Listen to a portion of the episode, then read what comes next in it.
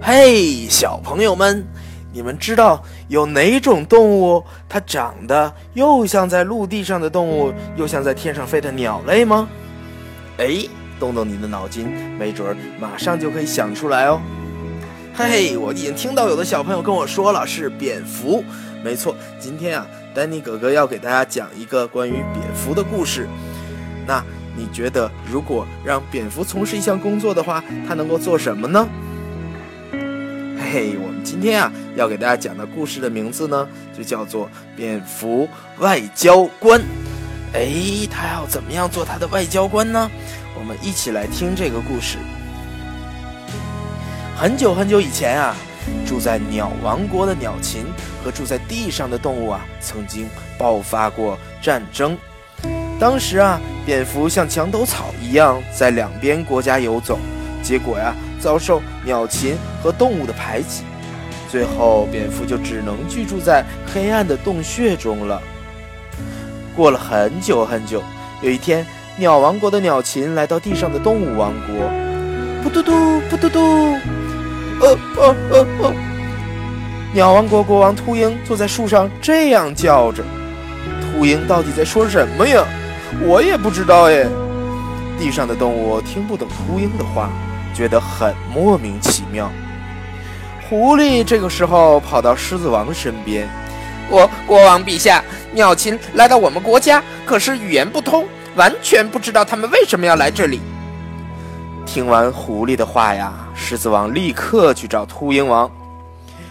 哦哦！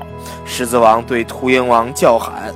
可是鸟禽也听不懂狮子王的话，不知道该如何是好。啊！秃鹰王和狮子王为了了解彼此的意思，下了一番功夫。可是啊，事情却没有那么简单。听不懂秃鹰王叫声的狮子王心浮气躁，他用力地捶了捶胸口。这时啊，狐狸跑到狮子王身边，窃窃私语：“国王陛下。”我想啊，这些鸟禽一定是想挑起战争，不然怎么会突然跑到我们这里来呢？嗯，你的话好像很有道理呀。听不懂狮子王叫声的秃鹰王也气急败坏，用力捶了捶胸口。这时啊，鸦鹰跑到秃鹰王身边，窃窃私语：“国王陛下，这些动物似乎不想把筑巢的树木借给我们，我们应该发动战争来把它抢过来。”就这样啊，两个国家准备开战了。山羊爷爷的脸色凝凝重。哎呀，有没有阻止战争的好办法呢？山羊爷爷低头沉思了一会儿，突然灵机一动，有了！我想啊，蝙蝠一定能好好的传递鸟禽的话和动物的话。山羊爷爷去找蝙蝠。鸟禽和动物马马马马上就要爆发战争了，你精通这两国的语言，去帮忙传达两个国王的话吧。别担心，山羊爷爷，让我来试试看吧。蝙蝠告诉狮子王，秃鹰王说他们想在树上筑巢。哦，原来是这样啊，蝙蝠啊，快去跟秃鹰王说，没问题。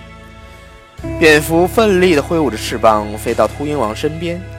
狮子王说：“没问题，真的吗？”蝙蝠，请快点帮我向狮子王传达谢意。多亏了蝙蝠，才阻止了两个国家的战争。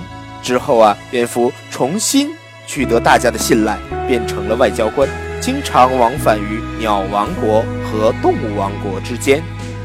好了，故事讲完了，小朋友，你现在知道外交官的意思了吗？那我们蝙蝠是不是一个非常称职的外交官呢？我们继续期待丹尼哥哥给你讲下一个故事吧。